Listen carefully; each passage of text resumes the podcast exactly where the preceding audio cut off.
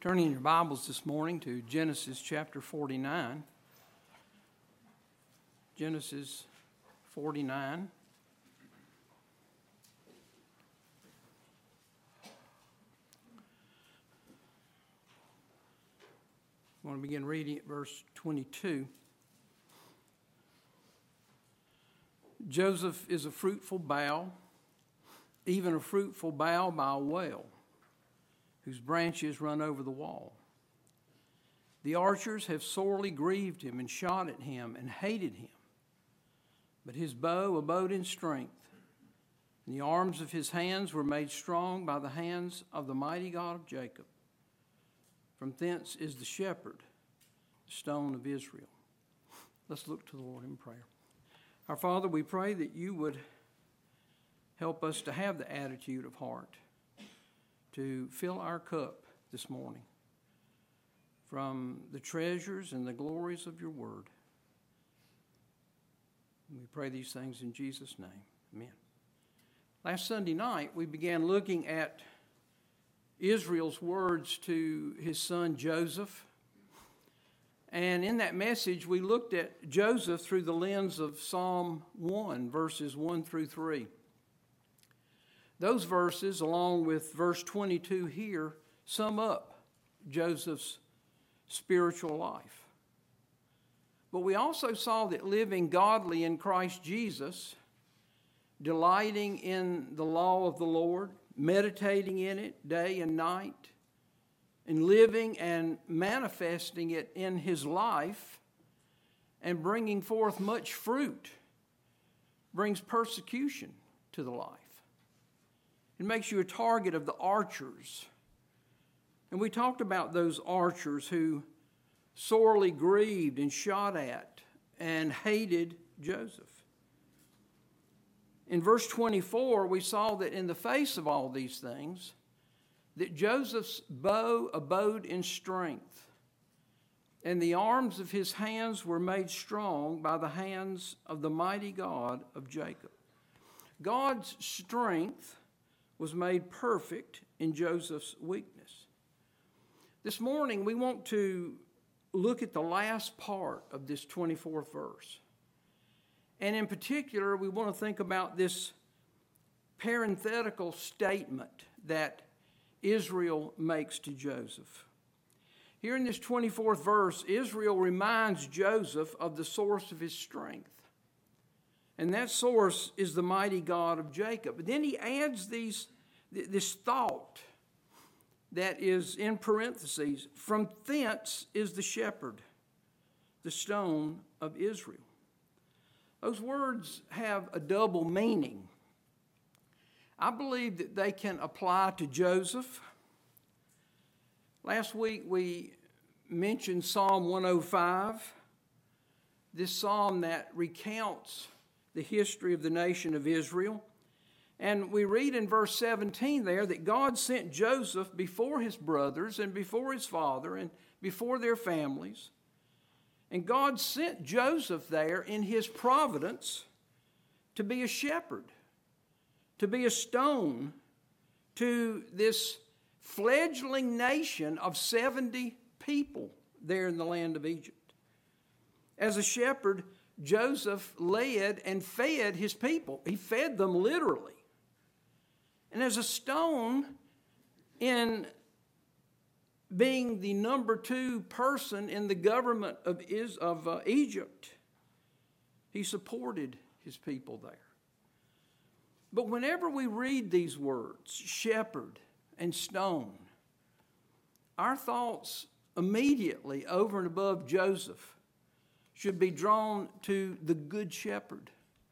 Our thoughts should be drawn to the stone which the builders rejected, the chief cornerstone, the Lord Jesus Christ. And so we see Joseph in this verse, we see Jesus. And the Spirit of God has spoken these words through Israel this way, I believe, to draw our minds to see Joseph as a picture of the Lord Jesus Christ. I believe he's the most detailed picture of the Lord Jesus that we find in all of the Old Testament. And it's important to think about that. In John chapter 5, the Lord Jesus told the Jews, Search the scriptures. Search the scriptures. And the scriptures that he was telling them to search were the Old Testament scriptures. That's all they had. We read that verse today, and he's telling us to search all of the scriptures. But then they were to search the Old Testament scriptures, and the reason, the Lord Jesus said, is because they are they which testify of me. After his resurrection, when the Lord was walking with the two men on the road to Emmaus, Luke tells us in chapter 24 and verse 27 and beginning at Moses and all the prophets, he expounded. That word means to unfold the meaning of what is said. The Lord Jesus expounded, he unfolded the meaning of what is said in all the scriptures, all of these Old Testament scriptures, the things concerning himself. And then in verse 44, he was talking to his disciples, and he told his disciples that all things must be fulfilled, which were written in the law of Moses and in the prophets and in the Psalms concerning me. The Old Testament scriptures testify of the Lord Jesus Christ. And that includes all the scriptures that have to do with the life of Joseph. It's hard not to see the Lord Jesus in the life of this man. We saw last week or Sunday night that Joseph was hated by his brethren. They were among the archers that we read about in verse 23. That was true of the Lord Jesus. In John 1:11 we read he came unto his own and his own received him not. In John chapter 7 in verse 5 we're told that the Lord's own brethren did not believe in him. David prophesied of that rejection in Psalm 69 and verse 8, where we read of the Lord, I am a, become a stranger unto my brethren, and an alien unto my mother's children. And as a result of the hatred of Joseph's brethren, they took counsel to kill him. Look back at Genesis chapter 37, if you will. We want to going to kind of work our way back through these scriptures this morning. Look at Genesis chapter 37 and verse 18. And when they, that's Joseph's brethren, when they saw him afar off, even before he came near unto them, they conspired against him to slay him. And they said one to another, Behold, this dreamer cometh.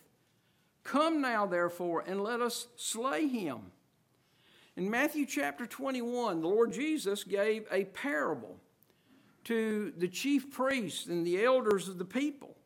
And in that parable, he told of a householder who planted a vineyard and let it out to husbandmen and went into a far country. And when it came time to get fruit from the vineyard, the householder began to send his servants to receive the fruit. And the Lord told how the husbandman husbandmen of that vineyard took the servants of this householder, and some they beat, and some they stoned, and some they killed. And last of all, the householder said, I'm going to send my son because they will reverence my son. But they didn't. Matthew 21 and verse 38 tells us, But when the husbandmen saw the son, they said among themselves, This is the heir. Come, let us kill him and let us seize on his inheritance. And that's exactly what these husbandmen did to the householder son. They caught him and cast him out of the vineyard and they killed him. That's what happened to Joseph. When Jacob sent Joseph to his brothers to check on their welfare, this was no doubt the thought that went through his mind. I think on some level that Jacob understood something of the animosity because of Joseph's dreams, the animosity that his brothers had to them, had for him. But he had this same thought, I believe. They will reverence my son. They're not going to kill their brother. But they didn't reverence him. They said exactly what the husbandman said. Come now, therefore, verse 20, and let us slay him. This is the heir, the husbandman said. Come, let us kill him. And they did kill Joseph, not literally, but practically, they killed him because they removed him out of their sight. They removed him from their lives and they staged the circumstances in such a way that Jacob believed that Joseph was dead. All of this pictures what happened to the Lord Jesus Christ. Matthew tells us that when the chief priests and the Pharisees had heard this parable, they perceived that he spake of them, and they sought to lay hands on him. All through the earthly ministry of the Lord Jesus, the chief priests and the scribes and the Pharisees were seeking to kill him, just as Joseph's brethren sought to kill him. And so here in Genesis 37, we see the hatred of Joseph's brethren for him and the desire that they had to kill him. And it pictures to us the hatred of the nation of Israel for the Lord Jesus to this day. To this day after the October 7th attack on Israel, Brother Vic Allen went up to uh, the Support Israel rally in Washington. And he was talking about how he was able to talk to some of the Jewish people that were there. And the conversations went well until one thing. And Brother Vic mentioned the name Jesus. Don't want to talk about that. Brother Dwight was talking recently about a Jew, a Jewish man that he knew and became friendly with. And the friendship seemed to be going well until Brother Dwight witnessed to this Jewish man. And that Jewish man looked at Dwight and he said, I would rather my children be dead than to believe what you believe. Is the attitude the same as it was in Pilate's judgment hall, isn't it? We have no king but Caesar. His blood be upon us and upon our children, and it has been. 79 years ago, yesterday, Auschwitz was liberated and the horrors of the Holocaust began to be fully revealed. Fully revealed. And when the fullness of it was known, six million Jews were exterminated. His blood be upon us and upon our children. Jewish people appreciate the support of Christians. They appreciate that. We're among the only friends they have when you get right down to it. But they do not appreciate our Savior, the Lord Jesus Christ. They hate Him to this day. We see that hatred in the life of Joseph. But that's not all that we see in this 37th chapter of Genesis. We, we see Joseph's betrayal by his brethren. He sold for the price of a slave. He sold to the Midianites for 20 pieces of silver. That was the value of someone who was 17 years old. The Lord Jesus was betrayed by his own familiar friend in whom he trusted, which did eat of his bread. That familiar friend lifted up his heel against the Lord Jesus. In Matthew 26 and verse 14, we read Then one of the twelve, called Judas Iscariot, went unto the chief priests and said unto them, What will ye give me, and I will deliver him unto you? And they covenanted with him for thirty pieces of silver. And from that time he sought opportunity to betray him. The Lord Jesus was betrayed, he was sold for the price of a slave. In Exodus 21 and verse 32, we read about the value of a slave. We read there that if an ox shall push a manservant or a maidservant, he shall give unto their master 30 shekels of silver. That was the value of a slave, the value of a servant. Zechariah prophesied of the price of the Lord Jesus. Zechariah chapter 11 and verse 12. So they weighed for my price 30 shekels of silver. And so in Genesis 37, in the hatred and the rejection and the betrayal of Joseph by his brethren, we see the hatred and the rejection and the betrayal of the Lord Jesus Christ by his brethren, the nation of Israel. In Genesis 39, if you look over there, we see Joseph on trial. We see him falsely accused by Potiphar's wife. She was one of the archers that sorely grieved Joseph and shot at him and hated him. We talked about last Sunday night. And yet, in the midst of the false accusation against him, Joseph opened not his mouth. In Mark chapter 14, we read about the trial of the Lord Jesus Christ before the high priest and the Sanhedrin. And we read there that the chief priest and all the council sought for witness against Jesus to put him to death and found none.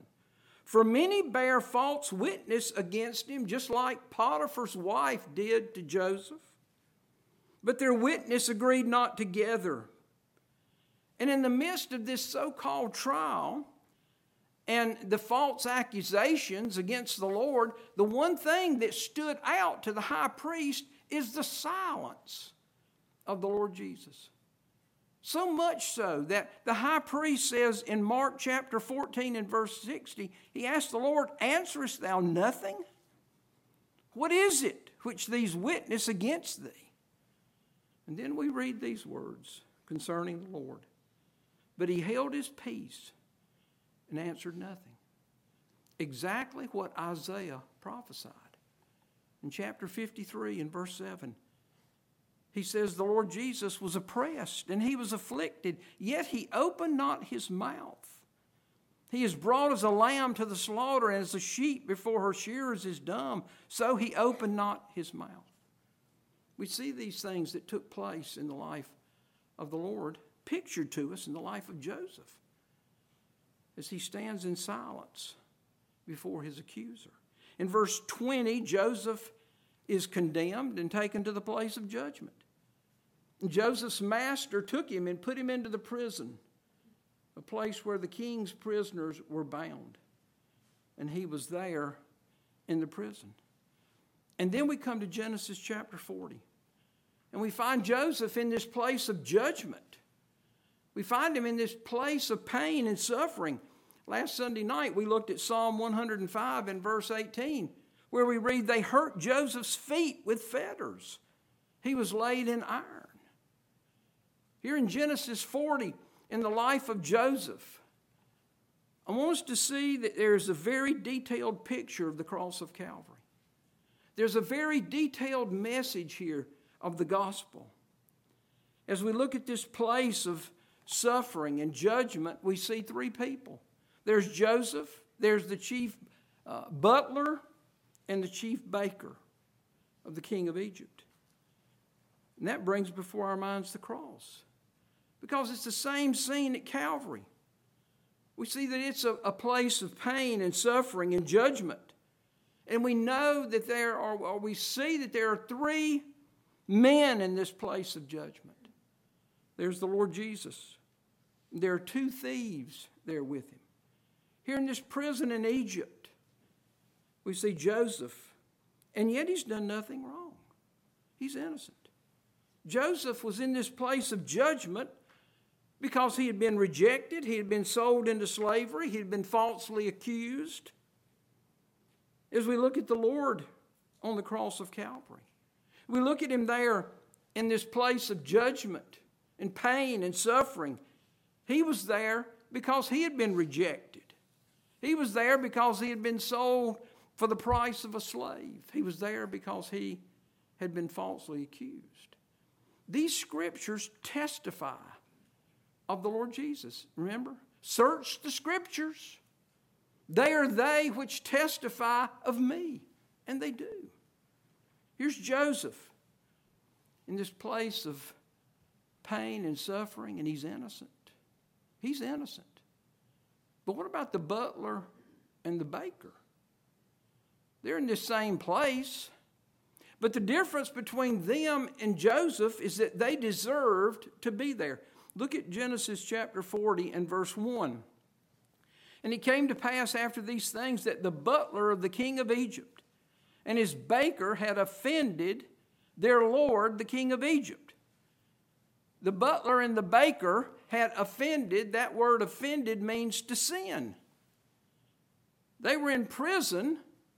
They were in this place of suffering because they had sinned against the king.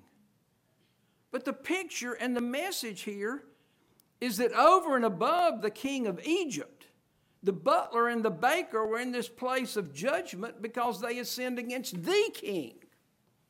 They'd sinned against God. They're a picture of you and me. We must see that. They're a picture of you and me. We come into this world and we are born into a prison, if you will. We come into this world and we are immediately in the place of condemnation and judgment, and we deserve to be there. Psalm 51 and verse 5 tells us that we were shapen in iniquity and in sin did our mothers conceive us. The wicked, we read in Psalm 58 and verse 3, that's us, that's you and me. The wicked are estranged from the womb. They go astray as soon as they be born, speaking lies. Jeremiah tells us that we have a heart that is deceitful above all things and desperately wicked. And in Mark chapter 7, the Lord Jesus gives us something of the depths of the wickedness of our heart. Out of the heart proceed evil thoughts, adulteries, fornications, murders, thefts, lasciviousness unbridled lust. All of these things proceed from our hearts. We're just like the butler and the baker. We deserve to be in this place of judgment because we have sinned against the king. We've sinned against God. All have sinned and come short of the glory of God. And so, here in Genesis chapter 40, we have the guilty butler, we have the guilty baker, we have the innocent Joseph. Just as we have the two guilty thieves with the innocent Son of God in the place of pain and suffering and judgment at Calvary. And what we want to see is that what happened here in this prison in Egypt is exactly what happened at Calvary. Look at chapter 40 and verse 4. And the captain of the guard charged Joseph with them, and he served them, and they continued a season and ward. It's so important to think about the language in this verse. In the place of suffering and death, the captain of the guard charged Joseph with them. The captain of the guard charged innocent Joseph with the guilty butler and the guilty baker. That's what happened on the cross, folks. God charged the innocent one, the Lord Jesus, with us. He charged him with our sin. The Lord hath laid on him the iniquity of us all. For he hath made him to be sin for us who knew no sin, who his own self bare our sins in his own body on the tree. And then the next words of this fourth verse are incredible if you think about it. And he served them. Joseph served them, the innocent one who was charged with the guilty served the guilty. That's what the Lord Jesus did. Philippians chapter 2 Let this mind be in you, which was also in Christ Jesus, who being in the form of God thought it not robbery to be equal with God, but made himself of no reputation, and took upon him the form of a servant, and was made in the likeness of men and being found in fashion as a man, he humbled himself and became obedient unto death, even the death of the cross. But there's something else here that brings before our minds what took place on the cross. One of these men was delivered from judgment and death. One of these men had his head lifted up and he was saved. The other man experienced judgment and death. The other man had his head lifted from off him. The other man was hung on a tree. And the question that the Spirit of God would have us to consider is what's the difference between these two men? Where do we see the difference between them? The answer is their dreams. Both of these men have a dream. And the first one to tell his dream to Joseph is the butler. Look at chapter 40 and verse 9. And the chief butler told his dream to Joseph and said to him, In my dream, behold, a vine was before me. And in the vine were three branches, and it was though it budded, and her blossoms shot forth. And the clusters thereof brought forth ripe grapes. And Pharaoh's cup was in my hand, and I took the grapes and pressed them into Pharaoh's cup, and I gave the cup into Pharaoh's hand. The butler's dream begins with a vine. Behold, a vine was before me. Ought to make us think about the Lord Jesus. John chapter 15, the Lord Jesus said, I am the true vine. The vine here is a picture of Him. The butler's dream begins with the Lord Jesus. There he is before him. And notice the message that's presented here concerning the Lord. Behold, a vine was before me. And in the vine were three branches, and it was though it budded, and her blossom shot forth, and the clusters thereof brought forth ripe grapes. The butler sees a vine, and it's lifeless. It's dead, but it has three branches. And Joseph tells us in verse 12 that those branches are three days. And in verse 10, look what happened to the vine on the third day. It was as though it budded and her blossom shot, shot forth. After three days, this dead vine came to life. That's what happened to the Lord Jesus. On the third day, he rose again. And look at the language and the clusters thereof brought forth ripe grapes. On the third day, this vine brought forth fruit. 1 Corinthians 15 and verse 20 tells us, But now is Christ risen from the dead and become the first fruits of them that slept. Now look at verse 11. And Pharaoh's cup was in my hand, and I took the grapes and pressed them into Pharaoh's cup, and I gave the cup into Pharaoh's hand. That is salvation. That is salvation. Psalm 116 and verse 12 says, What shall I render unto the Lord for all his benefits toward me? The next verse tells us, I will take the cup of salvation and call upon the Lord. That's what the butler's doing here. The cup of salvation is, in his hand. He takes the grapes, the grapes that God provided. The butler didn't make the grapes.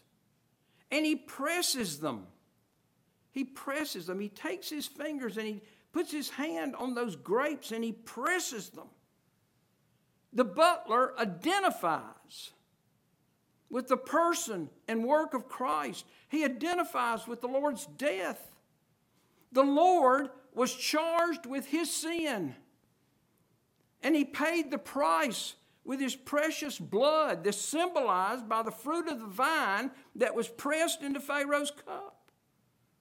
The Lord Jesus said at the first, when he, when he instituted the Lord's Supper, this cup is the New Testament in my blood, which is shed for you. And it's the only thing that God will accept for the remission of our sins. And when the butler offered the blood of the grape to Pharaoh, the king took the cup. He accepted it and he lifted up the head of the butler. These verses provide an amazing and detailed picture of salvation. As we search these scriptures, we find that they are they which testify of the Lord Jesus. But what about the baker? Well, look at verse 16. When the chief baker saw that the interpretation was good, He said unto Joseph, I also was in my dream, and behold, I had three white baskets on my head. And in the uppermost basket there was of all manner of baked meats for Pharaoh. And the birds did eat them out of the basket upon my head. The baker's still baking. The baker is still trying to save his life. Notice he says that in the uppermost basket, got three baskets, but there's one that's uppermost. In the uppermost basket, there was all manner of baked meats for Pharaoh. This book is a wonderful book. Because every time you, you come back to a portion of Scripture and you think to yourself, well, you know, um, I guess we've gotten all the goody out of this. I guess we've gotten all the royal dainties out of this passage of Scripture. No, we haven't. That word baked meats in verse 17 is an important word. First of all, it's, a, it's not a noun. When I read the word baked meats, I thought, well, that's a noun, baked meats. It's a verb. It's a verb when you look it up in the, the Hebrew dictionary of the Strong's Concordance. And it's made up of two Hebrew words. The first one means deed, it means work, it means labor. The second word means bake. And so, what that word is telling us is that literally, the baker is baking up his own works and his deeds and his labors to offer to the king. But that's not acceptable to the king. That's not acceptable to God. A man is not justified by the works of the law, but by the faith of Christ. For by the deeds of the law there shall no flesh be justified in his sight. Folks, God is not interested in all manner of baked meats. He's not interested in all of the works and the labors and the deeds that we can cook up to present to Him. He's not interested in that. Whether it be church membership, whether it be, uh, be giving money, singing in the choir, teaching in the, whatever it is, He's not interested in that. He will accept one thing and one thing only the bread of God which came down from heaven and giveth life unto the world. The Lord Jesus, the same night in which he was betrayed, took bread. And when he had given thanks, he brake it and said, Take, eat. This is my body, which is broken for you. It's the only bread that God will accept. He's not going to accept all manner of baked meats.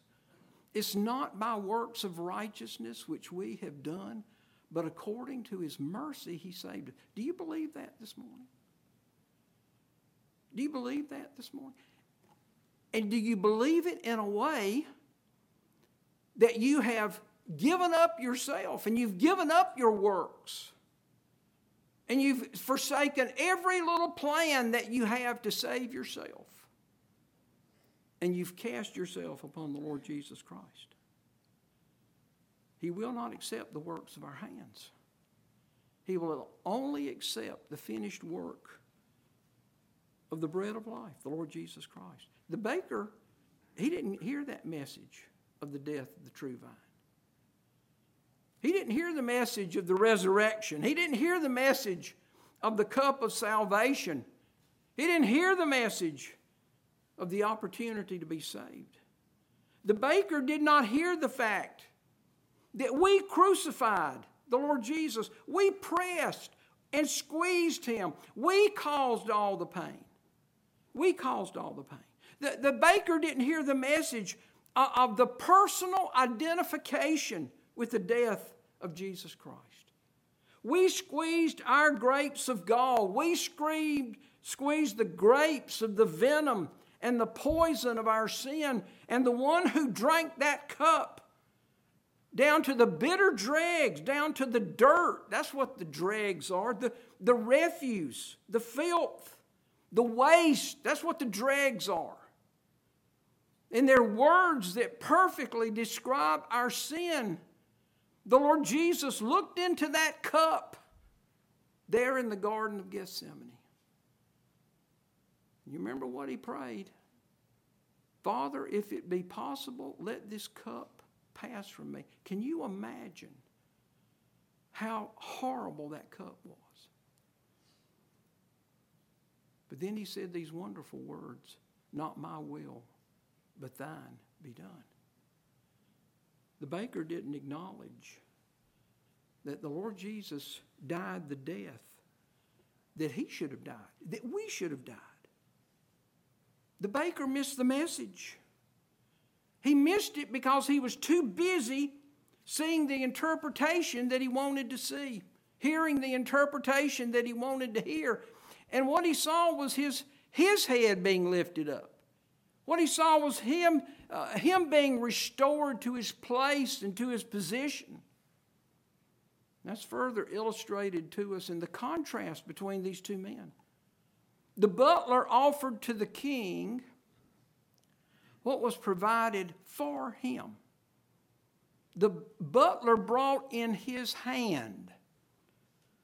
We see that um, Pharaoh in verse 11 Pharaoh's cup was in my hand, and I gave the cup into Pharaoh's hand. The butler brought in his hand, one of the things that the hand speaks to us of. And in particular, the left hand. I'm not saying he has this cup in his left hand, but I wouldn't be surprised when we get to glory that we'll find out that that's exactly where it was. Because the left hand speaks to us of submission and surrender. It's the attitude of heart that the butler had toward the king. And in contrast, we have the baker. He brought baked meats. He, he didn't bring what the king had provided. He brought what he had made with his own hands, and he brought it not in his hand, on his head. The head in the Bible speaks to us of authority.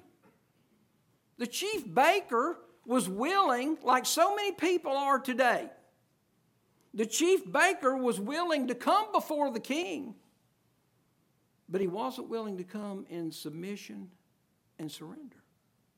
He was only willing to come in the power and in the strength of his own authority.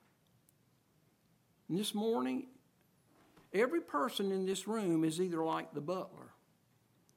You've trusted the Lord Jesus as your Savior. One day, very soon, the King is going to lift up our heads. Or you're like the baker,